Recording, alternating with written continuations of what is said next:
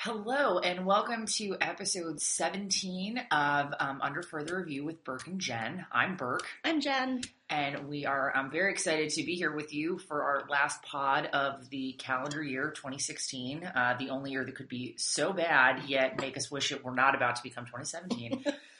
Um, so today we um, kind of a short pod. Um, there has been a lot going on, but kind of the big issues we were planning on talking about are the big issues of this week, which are um, two of the uh, big four sports leagues, Major League Baseball and uh, the NBA, reached new collective bargaining agreements with their players' associations. Um, and since that is very much in our uh, professional wheelhouse, we'll be discussing both of those. Um, also talking about the uh, latest in the Cardell Hayes Will Smith um, murder trial, and um, some hot takes on a uh, extreme version of Survivor that is happening in Russia. Um, so, Jen, shall we start with the uh, the CBAs? I think so. Um, this is for those of you who are listening, we really appreciate your indulgence in us fully getting our labor law nerd on. Um, this is what we do day in and day out. Uh, Burke does a lot more table negotiations than I do. I used to do that until I couldn't stand it anymore. Um, this week I had multiple people cry on me at the table because I'm, I think, because they're being overly emotional. they think it's because I'm mean. But anyway. um, so I couldn't handle that, uh, the crying, the yelling. So I said, I'll do more of the contract administration and enforcement. So that's that's what I do most of the time now. But it is very exciting that two of the major of the four major sports have reached uh, labor peace for the next five ish years, which means no lockouts, no strikes, and that baseball can continue and the NBA will happily continue into at least 2021. Um, I guess I just wanted to touch on the NBA one first, if that's okay. Sure. So the NBA collective bargaining agreement was entered into, I think, in 2012-ish, um, following a long lockout, late start to the season. The NBA Players Association sort of fell apart at that time. It was quite a mess. Um, but they did enter into, at that time, a 10-year collective bargaining agreement with uh, either with an opt out, uh, basically now. So um, either side could say in like December of 2016, we no longer want to be bound by this agreement, and they could players could either strike or the uh, NBA owners could lock out their players. Um, so instead of doing either of those things, the two sides came together, reached a tentative agreement. The tentative agreement has about a month to be ratified by both sides. Um, I don't think anything significant was changed in this um, tentative agreement. Yeah, it didn't look like. I mean, the sort of what's an interesting uh, sort of uniqueness about these sports leagues versus like other companies that have collective bargaining agreements or other industries that have collective bargaining agreements are that there's this the CBA that kind of covers operations for the league as a whole, mm-hmm. but then all the players have individual contracts. Whereas you know the contracts that I negotiate and that Jen um, interprets and administers they cover all of the employees. So it'll set out like this is the salary scale for everybody who's employed at this company or city or county or whatever. Mm-hmm. Um, so it's there. While I think the issues are um, certainly important and you need these kind of overriding CBAs to keep the leagues running smoothly, um, in terms of issues of interest for the public or like big numbers, I don't know that they're they're there. The mm-hmm. issues, particularly MLB, CBA, seemed a little mm-hmm. bit esoteric, but we can get into that later. Um, yeah, so you know the, the the big money issue for the NBA was the the split of the revenues into the league. Uh, in 2010, 2011, before the new the latest one, the split was 57-43 with players getting 50% of the pie and the owners getting 43% of the pie. Um, at that time, the split went to 50 50 and the split is still 50-50 but i think the there's just so much more money in the NBA now because of the television contracts. I think it's a 24 billion nine year contract with like ESPN and like TNT. Mm-hmm. So the split is the same, but the pie has just grown so large. Um, and that's what's really driven uh, some of what is taken place in these last negotiations, which is the minimum salary for players has doubled average players, not superstars, not rookies, not you know, but average players will probably be making like nine million dollars a year. The Shaun Livingstons of the world. Yeah, I mean it's an insane amount of money, um, and so some of the more hot button issues, like um, I guess Adam Silver wanted to um, implement a zero or two policy, which means you can either enter the draft as out of high school, or if you went to college, you had to be in college for at least two, Two years, years. before you would be eligible to enter into the draft. Huh. That you know that got put on a side burner. Um, so it was. I take that back. Actually, Adam Silver wants every player to have two years of college. The NBAPA's proposal is a modification of that, which is the zero and two. That's what I meant to say. But anyways, that wasn't agreed to. That was just something for discussion. That so that's a that's a issue for future negotiations. Um, Um, and a lot of times, like in my in my experience, you know, what'll happen is people you show up at the table and you have a bunch of issues that you would Mhm. love to deal with, Yep. and then as negotiations go along, things fall off the table, or the other side will have like a horrible reaction, and you decide like this is not a fight that's worth having. We have more important fights to Mhm. Argue over. Um, but uh, sounds like this is either just an issue they wanted to flag so people would be prepared for the next round to deal with it, or Mhm. um, neither side was willing to give up anything in order to get it in the deal. Exactly, and that's and that's what it seemed like to me. It was kind of one of those everything is fine, everyone is really happy. The NBA is very popular. Um, people are making more money, so we're just going to kick this can down the road. Um, and I think something, you know, particularly with the NBA um, uh, contract that Jen and I were talking about this right before we started recording.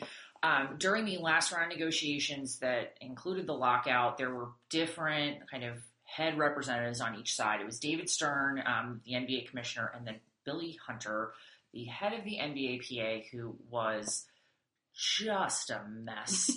Um, yeah, David Stern, you know, was very.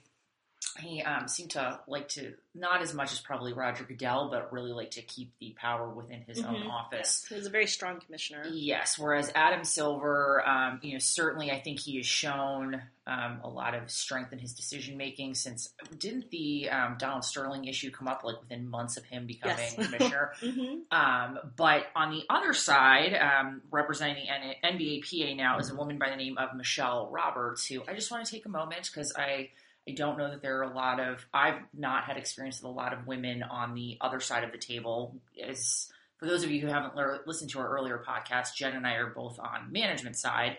Um, typically, at least in my experience, the folks on the union side are dudes. Um, at That's least really as the business reps.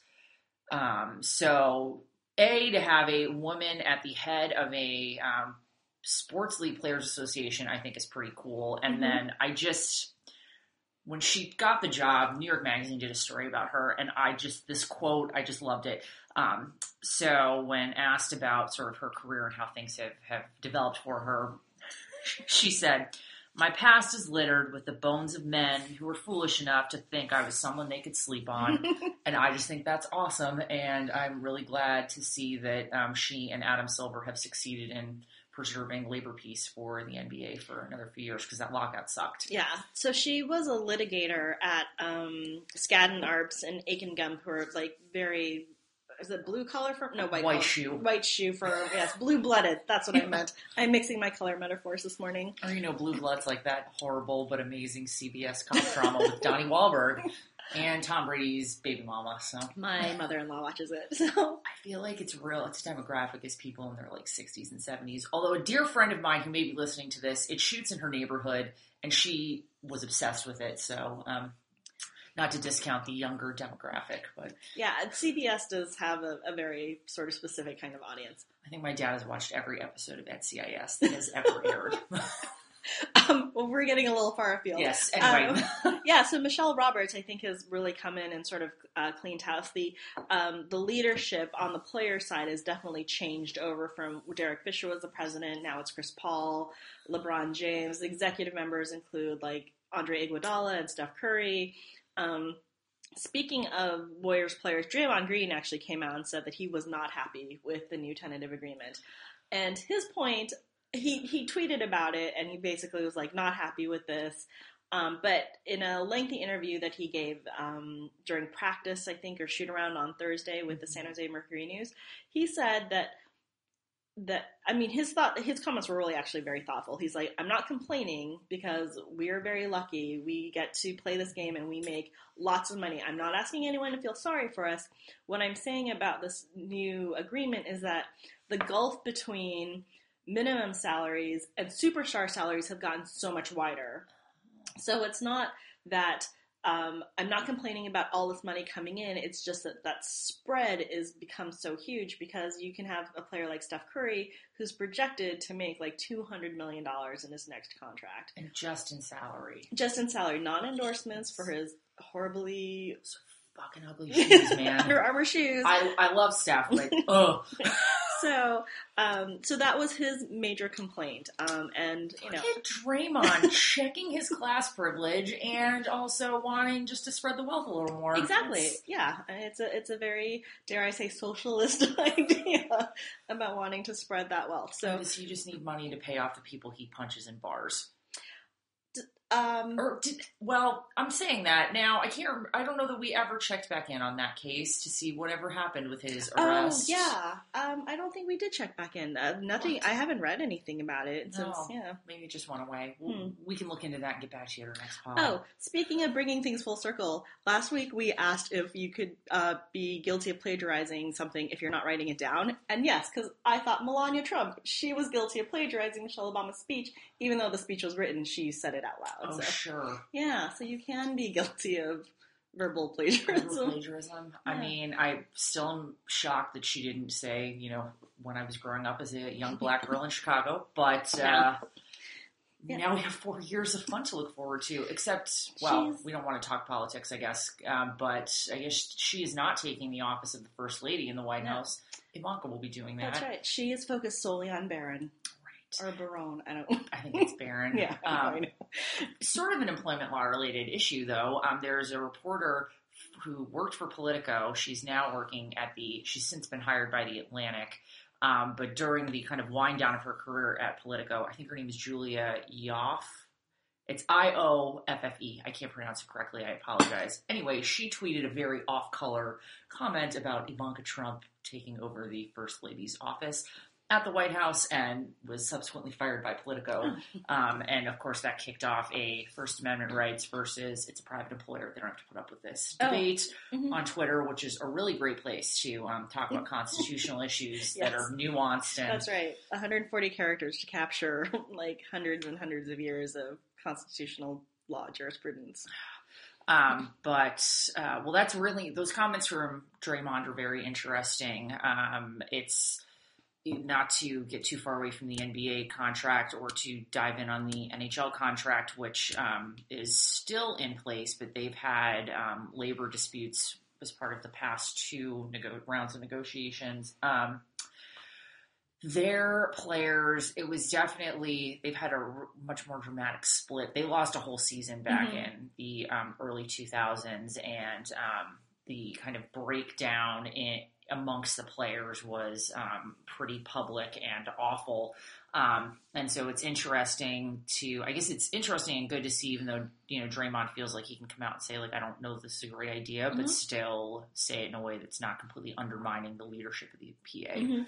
Yeah, well, especially since um, two of his teammates are.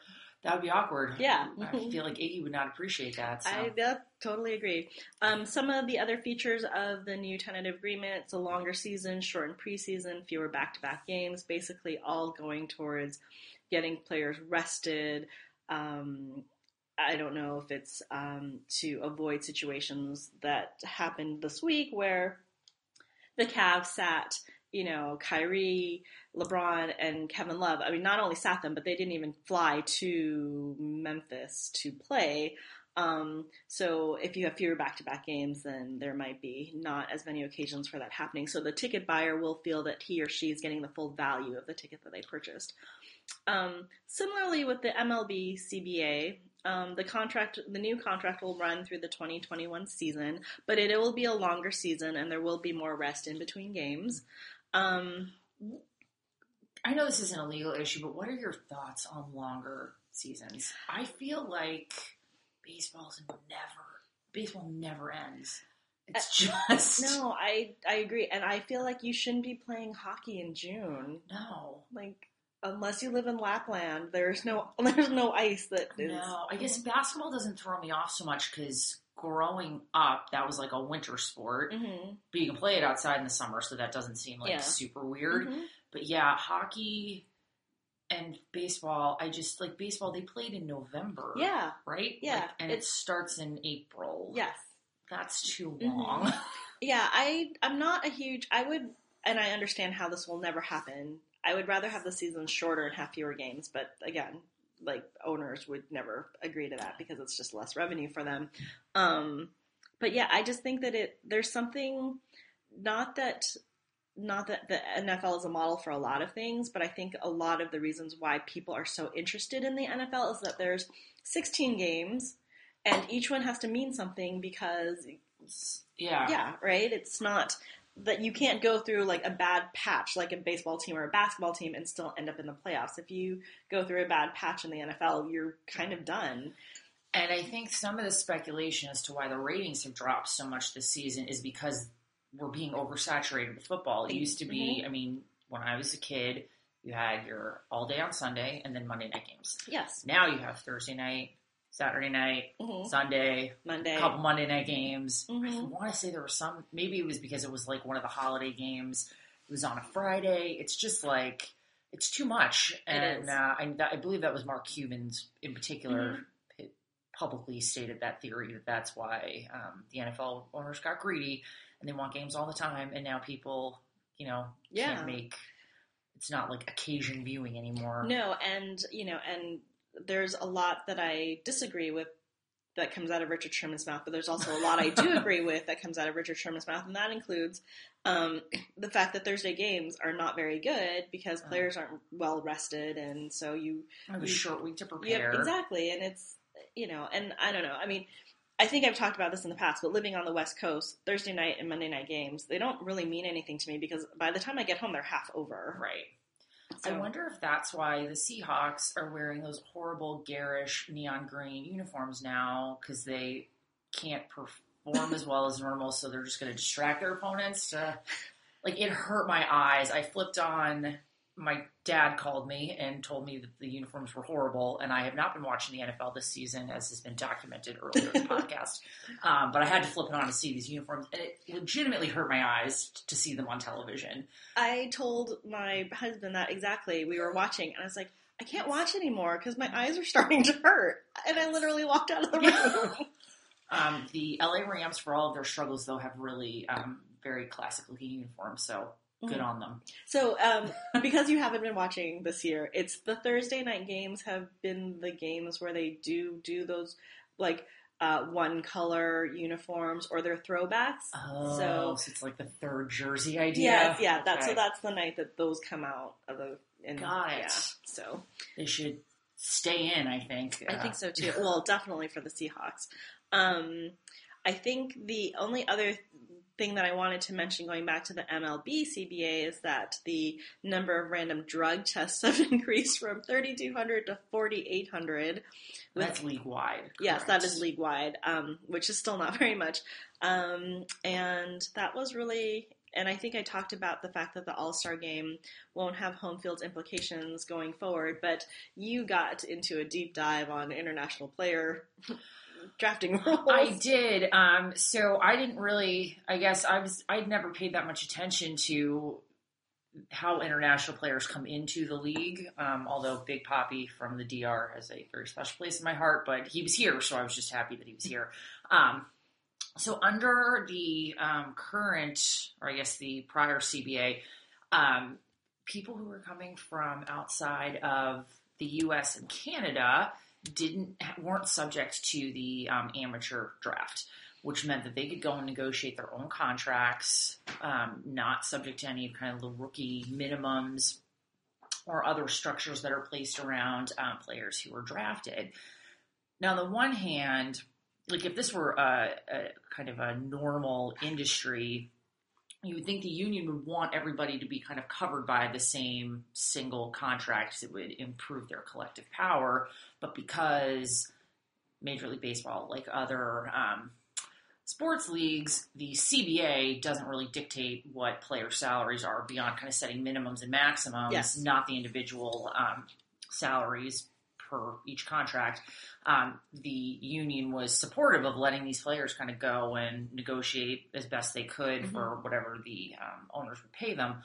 Owners, of course, were um, not interested in or would like to avoid having to pay really young players a ton of money, um, particularly when they've got rules that apply to people they draft um, that caps the amount of money they can make in the early years of their career. So they were looking to set up an international draft for um, players. They it would not apply to folks who were playing in what are considered professional leagues in places like Japan and Taiwan okay. and Cuba, Oh, but um, to you know guys who are just playing in um, you know the leagues in like the Dominican Republic and Venezuela are cited as kind of two of the biggest examples of places where you'd have players coming and not being subjected to the draft and then making a ton of money right out of the gate. Um, so that was my deep dive on the international draft. We'll see how we'll see how it goes. Um, all of this comes back to you know the the way Major League Baseball is the only one of the four big sports, and by those I, I know there was some debate as to whether the NHL should be included, but for um, purposes of the, this podcast, it is. um, NHL, NBA, Major League Baseball, and the NFL. Major League Baseball is the only one that doesn't have a salary cap, and the idea of you know of a salary cap for those of you who have never put a lot of thought into this is like it keeps says that teams can only sign their players collectively for a total of X amount of dollars. Um, so it depresses the argument by players that it artificially depresses salaries and like if these owners are dumb enough to pay me six million bucks when I'm you know like a third line winger for Mhm. you know a mediocre team like that's on them. I should be able to make my money. In Major League Baseball, they have the luxury tax, which um, is basically a revenue sharing model Mhm. um, which is meant to. It's not as strict as a salary um, salary cap because it's not a hard number that you cannot go over, but it does effectively punish teams who exceed the um, the luxury tax amount. The LA Dodgers last year, I think, got out had a record forty three percent tax applied against them because their payroll was nearly three hundred million dollars. Um, and the argument on the other side for the salary cap is that um, if you are limited in how much you spend on players, it just brings more parity into the league. You won't have people like the LA Dodgers who have just endless sources of money and just spends you know an insane amount and can build like super teams basically um, and and prevents teams like the Oakland A's, for example, from falling off the face of the earth because they don't have those kinds of resources. and I think what I what I kind of like about the salary cap is that it does it should force people to get creative and be really smart about how they Mhm. spend their money and how that affects the team they put on the field or the court or the ice. Um, but at the same time, I get the impulse from athletes who are like, I this career is not going to last me very long. I think the average NFL player's career is like three years Three or something. years. I got to make as much money as I can. There are no, there are very, I don't know if there are any other jobs in this country where you could make that much money that early in your career. Um, and so I, so I kind of, I get where they're coming from, but I also, I do, I think I've seen and particularly with the NHL, like the impact of the salary cap Mhm. where there is absolutely more parity. You never know who's going to get in the playoffs Mhm. there was a couple teams pretty certain of. Um, but uh, you know, for folks who live in Florida and they're big Panthers fans, although I realize that's a sore spot this season, like they one season can be in the toilet, and then Mhm. the next season they're in the playoffs, getting through to you know the conference finals or something. So Yeah, just a side note on that. I think it's always a really interesting argument that people make about um, the fact that like their careers are so short and they have to make as much money as possible in order to sustain themselves. I can't imagine outside of the professional sports context where I have to say I'm making as much money as I possibly can for the next three years because I'm not working thereafter at all, or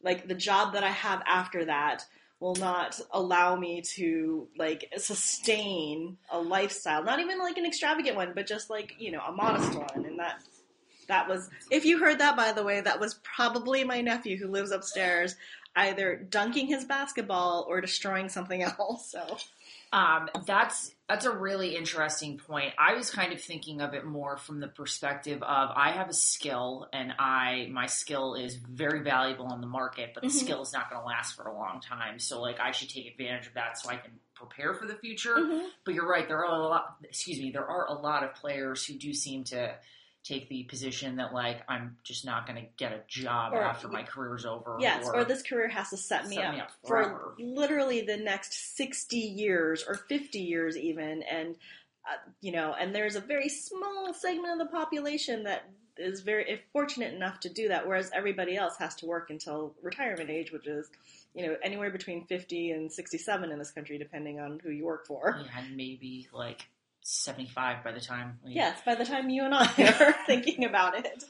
Um, so, so yeah, so salary cap, luxury tax, um, you know, not, there wasn't a ton of change from that perspective. I think the caps maybe Grew. Yeah, they're they're gradually growing mm-hmm. um, through the term of the contract, and a lot of times you'll see that it's you know partially based on inflation, and then the idea that revenues are going up mm-hmm. in general. So um, yeah. So, um, so as we were talking earlier, uh, before we started, we sort of didn't think that you would want to be subjected to us talking ad nauseum about like the nuances of each agreement or TAs, and instead it was more like what sort of practical um, not advice necessarily, because this is not a podcast that provides legal advice, but sort of what we run into in our practice about, you know, bargaining these agreements and then sort of the after effects of bargaining such agreements.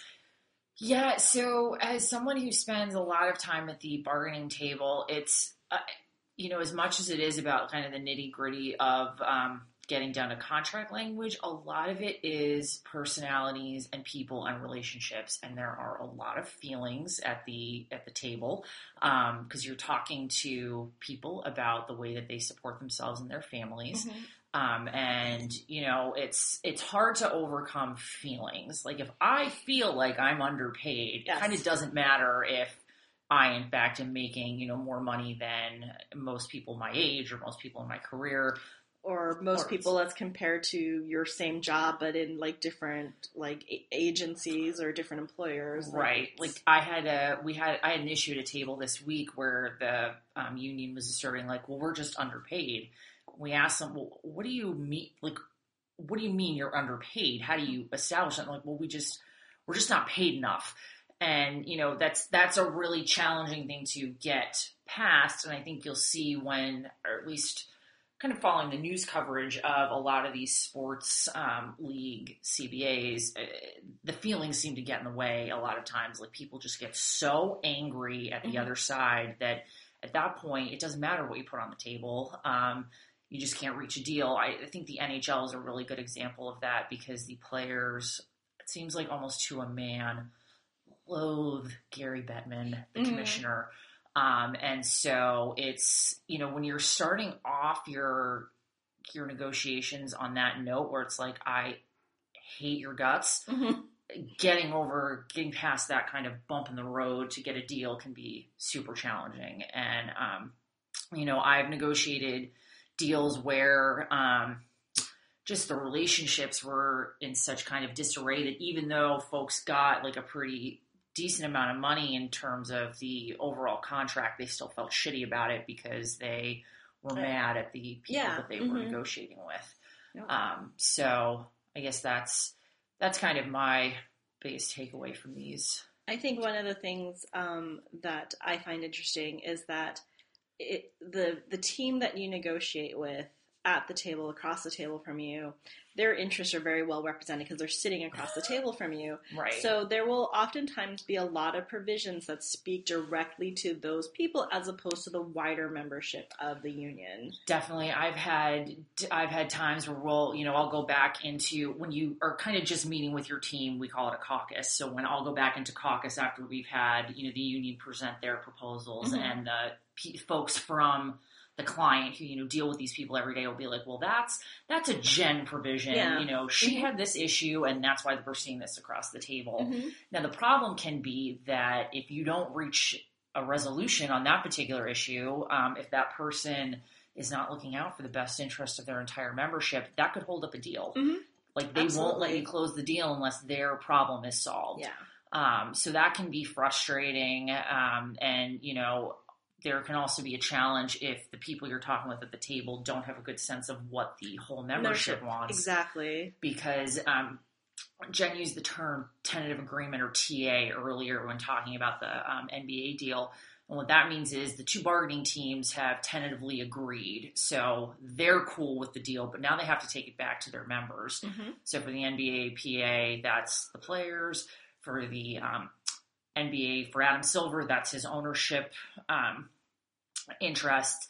And they have to vote on it. And if those members don't like the deal you've reached, if there are, you know, enough Draymond Greens who are going to say, like, no, this deal sucks, I don't like it, Mhm. then you're kind of starting, you're back where you started from. Um, Um, but not only are you back where you started from, but there's a whole new load of Yeah. bad feelings because you basically have spent how much time at the table trying to reach a TA, and you basically are saying to yourself, you didn't educate your members well enough. You didn't keep them well informed Right. enough so that they knew that this package coming to them was not a surprise. Um, so I think that that's one of the things that we that I know that I struggle with because I do contract enforcement, but I also do sort of the the end of negotiations where you know there's the possibility of a strike. We don't have employer lockouts in our in our field because we deal with public agencies. You can't just shut down a city because you think that the unions are you know not cooperating with you. Uh, you have you are under obligation to provide services to the public. But um, you know, I deal on I deal with lots of potential strikes and strikes, and you know whether or not how many of those strikes could be avoided if the information getting out to the membership was more clear or um, not quite as you know, or maybe just sort of that whole package being presented in a way that's like, okay, well, we're behind this. You should be too, because here's what we have, like, you know, we listened to you. Here's the deal that we got for you. Um, as opposed to some people feeling like the, they're being blindsided by, you know, what was tentatively agreed to. Um, something else that I think is an interesting aspect of you know bargaining and i'm sure it doesn't come into play as much because these are these are very special kinds of negotiations and not like sort of the bread and butter um, ones Mm. but like you know there's like so many antitrust issues involved here whereas you know we Right. don't have to deal with those at all um, No, and you know, to the extent that there's a lockout or a strike in one of these sports leagues, the entire industry shuts down. yes Like if we have, um, you know, a strike at a particular, um, like, uh, you know, health clinic or something, That's one or a couple sites. Mhm. People can go other places for healthcare. You know, it'll it'll be shitty, but it'll all be fine probably. or or even if you even if the strike does sort of impede services at that clinic the clinic itself will not totally shut down because there's usually managers or other Right. unrepresented people who could go in and do some work you know on an emergency basis Um, whereas, you know, if the NBA owners decide they, you know, they don't have an agreement, they're going to lock out their players, and uh, that's the distinction between a lockout and a strike is that the management locks you out, employees strike. Um, there's there are no games, nothing's happening. Like maybe the management folks will show up at the office and kind of twiddle their thumbs, but otherwise there's just nothing going on, and there can't be until they restart and reopen their doors. hmm It's um it's pretty fascinating, um, just that whole aspect of um, the lockout and the strike, and I think in professional sports, it almost the lockout and the strike happen simultaneously.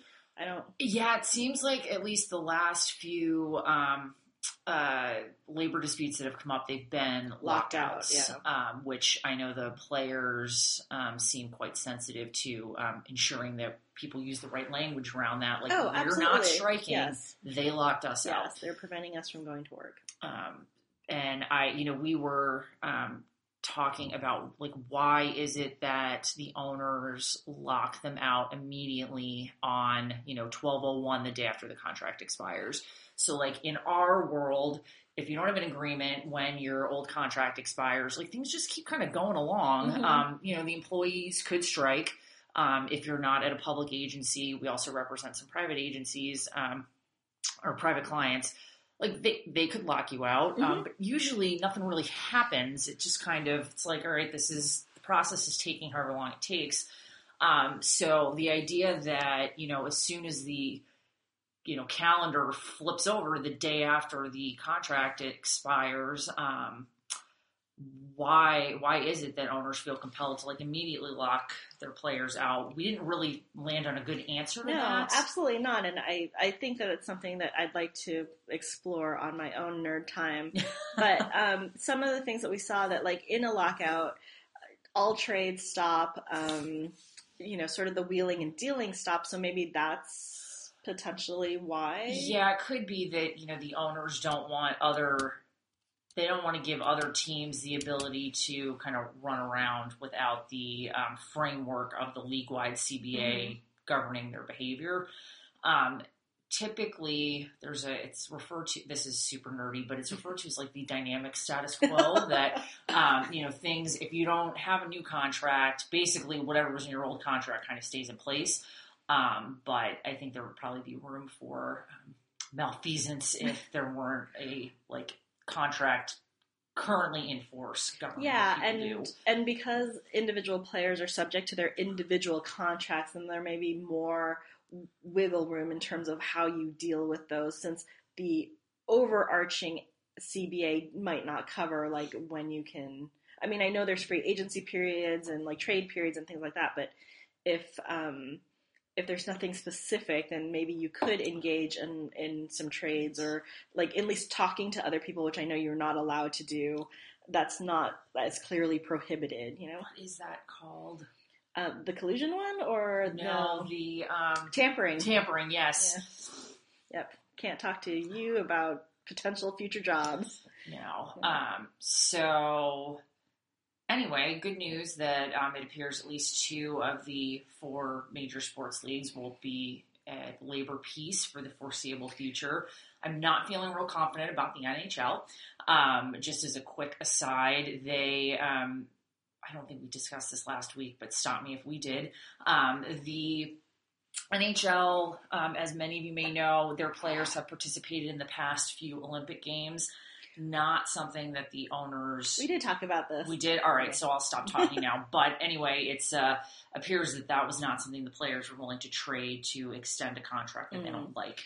Um, so we'll see. I want to say that contract expires in the next couple years. So um, Um, and I know that NFL contract is good for another f- ten years, eight years. It's a long contract. It's also, I will say, that's something else that's kind of unique to sports leagues versus um, sort of other private and industry and public sector is the length of these contracts. Mhm. I, I think the longest deal I've seen signed with any of my clients is like five years. Um, sometimes they'll just kind of have extensions if they don't, if nobody wants to change anything Yeah. major. So it's like we'll just do a rollover with salary increases. But um, 10 years is a long time. It is. But then again, you're not talking about individual player Yeah, salaries. It's so yeah, it's more about conduct, travel, things like that. The um, NHL collective bargaining agreement expires in 2022, Oh, but the first opportunity for um, either party opting out would be September 1st, 2019. interesting. So we'll have at least a couple years of things being quiet. What I would love to understand from someone at the NHL, so their season starts in October. Why do they have a September one like expiration date? It Yeah. seems like you're really coming up on the season, and it leaves you very little time to figure things out before it all goes sideways. Um, yeah, I have no idea, but it is kind of strange. You mentioned that like people cling to start and end dates of contracts, like Ew. irrationally so. Um, maybe t- 10, 15, 20 years ago, it meant something different than it does now, but like, oh no, the day contract's got to start on this day and it's got to end by this day. It's really strange. But I, yeah, I had a fight with a group who they wanted their contract to end like late November, and I was looking at them. I'm like, you realize your your contract basically expires on Thanksgiving. Like, Mhm. why are you doing this to me and yourself? Mhm. And they just wouldn't let it go. They're like, well, maybe we could move to like October 31st. I'm like, oh, okay. So- yeah, it's um yeah, like, like I said, people irrationally cling to things. Um, so I think that's enough CBA talk from the, the both of us. It's Um, been 40 minutes. Yeah, Yeah. that's a lot. Um, I mean, we we could some jokes. yeah, we could have done that all day, unfortunately. Um, but uh, the other things we did want to talk about very quickly before we adjourn for the year, um, just to give everyone an update on the Cardell Hayes trial. Uh, we talked extensively about the trial last Saturday, but it the jury did come back with a verdict of manslaughter and attempted manslaughter for Mr. Hayes, which uh, the manslaughter charge, the maximum sentence, as Burke mentioned last week, was 40 years, and then there's 20 years for the attempted manslaughter of Raquel Smith. Oh. So um, there might be uh, the sentencing is coming up, and I think that the prosecution is asking for consecutive sentences, so that would be 60 years as opposed to concurrent sentences, which would be a maximum of 40 years. Um, one of the things that I thought was really interesting um, was in reading all of the, the articles that came out of the Times Picayune. I believe um, that's how it's pronounced. I just like saying that. um, but it what was, does it mean? I actually don't know. We'll look that up. Look it up. um, but that how Cardell Hayes's testimony was so different than his initial statements to the police oh, that's and how it so it contradicted his initial statements to the police it contradicted forensic evidence and it also contradicted the testimony of his friend in the car.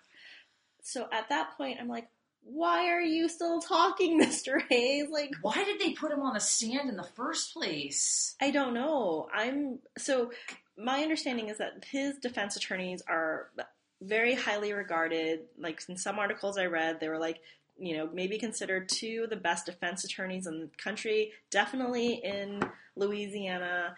And um, but it's just that like you know he I think he said um, at the time of the April incident that Smith was going for his gun and he feared for his life. But at trial, he said that like Smith shot first Oh no. and um, and that he had been um, physically assaulted by Smith and by Hernandez, and that wasn't corroborated by anybody. Um, and it's just I, it, that was just boggling, mind-boggling to me. Like So was his statement to the police consistent with what his friend in the car said? I believe so. That's yeah, that's weird. So this is not legal advice. This is just life advice. If you get arrested, just say, "I want my lawyer," and keep repeating that until Yes, you get your lawyer. until you get your lawyer. Um, and uh, and I was going to say this would be a great um, uh, sort of um, example of why you should do that, but it sounds like it wasn't until after he got his lawyers that his story changed, which is um, Yeah. yeah, very odd to say the least. So, um, you know, and and he said, and um, one of the other things that Hayes said was that Smith shot his wife, uh, probably inadvertently, but Yeah. like the the bullet in her leg or legs came from Will Smith's gun and not Cardell Hayes' gun, but that contradicted all the forensic evidence that was put on before Cardell Hayes took the stand. So at that And point, he's sitting in the courtroom for all of this. So his lawyer sitting in Yeah. the courtroom for all of this. So even if like even if he had a different story, like you were sitting up there and contradicting these seemingly objective scientific people like it's not like your uh, you know your story is different than hernandez's story which you expect it's you right. know, it's so it was really strange but um the other thing that i thought was really interesting was that um closing arguments took like five hours Oh wow. prosecution went for I think like 45 minutes. Defense went for three hours and 37 minutes, and Oh, then the boy. prosecution's rebuttal was like half an hour. But I'm like five hours of closing argument with. Yeah, if you can't make your argument in like forty-five minutes to an hour, there's something Yeah, wrong.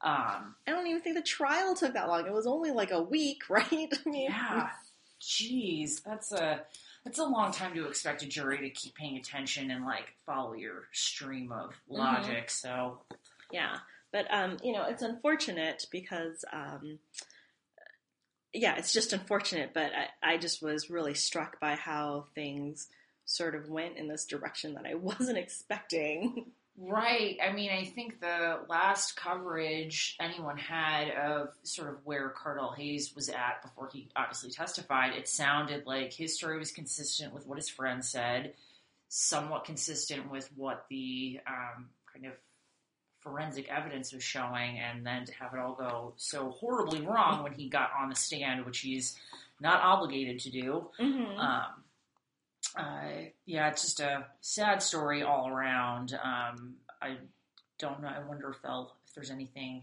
to appeal even at this point. yeah, I yeah that I don't know. That would be really interesting to, to determine. But um, so that is the wrap up from from things will from the Cardell Hayes trial.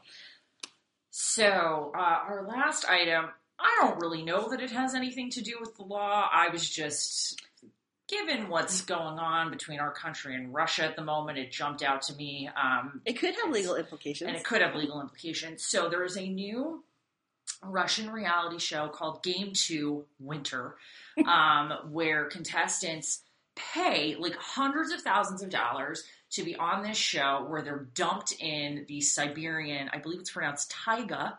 Um, it's a very cold forest with wild bears and dangerous insects, and they have to live there for nine months. So it's basically Hunger Games Russia. Hunger It's- Games Russia meets Survivor. Oh no, I Yeah. guess Hunger Games covers Survivor. Okay, go ahead. Um, so the um, the, the producers have this like uh, crazy waiver that they're having contestants sign that basically says they're taking no liability for anything. And two examples of things that they said, at least, I don't know that this is written in their contract, that they are not taking responsibility for are rape and murder. So you could become a contestant on this reality show and get murdered on TV and or raped. or raped, um, and you know nothing, nothing will will happen to. Well, I guess still No. the people who murder or rape you could be held liable, Yes. but the Not the producers are not taking Yeah. um, responsibility for that. Um, apparently, they will be permitted. Contestants will be permitted hundred kilograms of equipment. They will not be permitted to carry guns, but they can have knives because we don't want to go too crazy. Um, and uh, the winner will win about um, one point six five million dollars, hundred million rubles. Uh, Yeah. So it's just, I mean, having seen the way that like Russian oligarchs act, um, um, the idea of them like freezing to death out in the middle of nowhere doesn't bother me so much. Maybe it should, and I really hope the Russians aren't hacking into this podcast as we speak. Um, but it's just like what. uh, How has the world come to this? And I just, I don't know. I don't really know how the world has come to this. I will say though that if anyone has ever spent like five minutes on YouTube and those like YouTubed Russian car accident videos, and you could literally spend days watching these. But any incident of road rage in in Russia is usually met with like baseball bats, axes, guns, definitely fighting, but it's kind of out of control. And they don't seem like there are a lot of rules for the road either, so anything could become a road rage incident. Um, yes, I think I've watched a couple of those Russian car accident videos, like the ones that became really famous, and it's just it's awful. I like the Finnish um, police cars with the harpoons that they shoot at vehicles better than the. Those videos are hilarious. Yeah. But so, anyway, um, but so there's no film crew on the show, right? Because, It's just thousands of cameras set up in the forest. yeah. So I, I couldn't. Uh, would are you able to watch it on like YouTube? Like, how do you follow? Is it like a particular channel that you have to follow? I don't know that the story that I read explained that. Um, whether it's just something so like I don't watch this show, but I understand that like Big Brother in the U.S. they have like a weekly show, Mhm. but then they have cameras that are running in the house so you can watch so online watch all the, feed. time. Got it. So it may be something like that where they take like the best clips and compile it into a, sh- a weekly show, but then you could just watch them anytime you wanted to Yeah. on um, on the internet. That's just so disturbing on It's- so many levels. there was a movie that came out a while back. I think it was called Series Seven, and it's set in the United States. Kind of the same. I mean, it's more aggressive in that you are literally being charged with killing people, and you have to be the actual like last survivor, and you win a bunch of money. Oh. But I mean, this is basically feels like this is what the show is going to turn into. It's like a nine month long purge or something. Yeah, kind of. Hmm. I would not want to live, even if I wasn't under threat of rape or murder. I would not want to live in the forest for nine months. well, in Siberia. Yeah, well, especially in Siberia. Um, yeah. So the the the guy who created the show said he was hoping to attract the rich and risky, and uh, yeah, you have to pay about one hundred and sixty five thousand dollars to join the show. Wow. Wow. All right. Well, you know, if we um if I can ever figure out how to find footage of this, we'll upload it somewhere. But um, Yes. I'm I'm not sure that I'm going to look super hard for it. I might I don't want to. I might see disturbing things. Yeah, the um, the producers, to a point Jen made earlier, the producers did emphasize that like we're in the Russian Federation and you're subject to the laws of the Russian Federation. So just because we can't be held liable if you get raped or murdered, that doesn't mean the rapist or murderer won't be held liable. Which I, By by the authorities. um, but of course, you know the cops always seem to show up just ten minutes too late. So, or at least in the movies they do. So.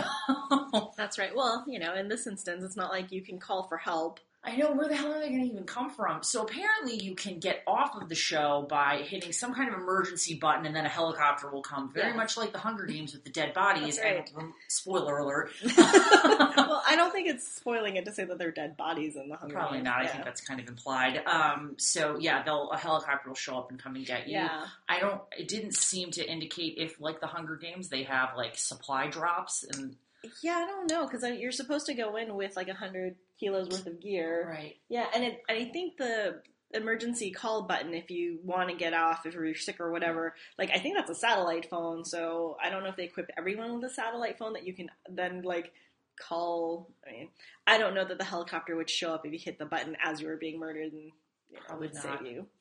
Because I don't think that's that fast. Um, so that's uh, it from us, the Peanut Gallery, for 2016. Um, we'll be back in the new year.